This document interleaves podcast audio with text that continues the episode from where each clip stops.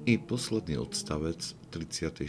homilie je venovaný k pozbudeniu k asketickému životu. Svetý Izak Sírsky vyzýva k úpenlivej prozbe o dar túžby po duchovných veciach.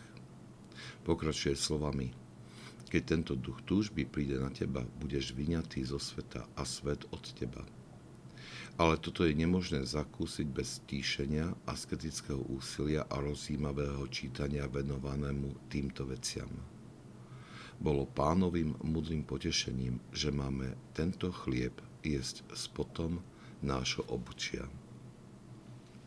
Počas štúdia učenia iného svätého Otca v našej farnosti jeden z účastníkov tejto formačnej skupinky položil zaujímavú otázku.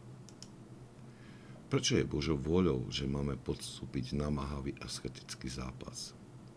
Myslím, že táto otázka možno vystala aj v nás, keď sme od svätého Izaka Sírskeho počuli, že bolo pánovým múdrym potešením, že máme tento chlieb jesť s potom nášho obočia? Odpoveď je jednoduchá.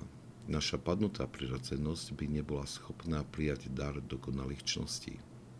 Tento dar by bol rýchlo znehodnotený pýchou a to by privolalo ešte prísnejší súd.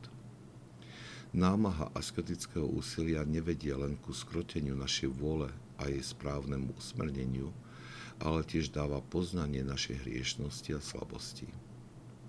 Pod askézy vedie k pokornému zmýšľaniu, k uvedomeniu si odkázanosti na pomoc hora a na krehkosť nadobudnutých čností. Tento pod pripomína veľkosť a krutosť uskutočňovaného duchovného zápasu a preto človek s veľkou pozornosťou stráži svoje srdce, aby nepozornosť a ľahkovážnosť nespôsobila opätovný zápas.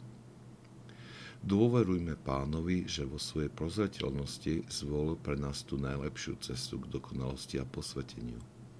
Ak sa budeme snažiť nájsť pre seba ľahšiu cestu, tak celkom určite na tejto ceste zabludíme a uvrhneme svoju dušu do veľkého nebezpečenstva.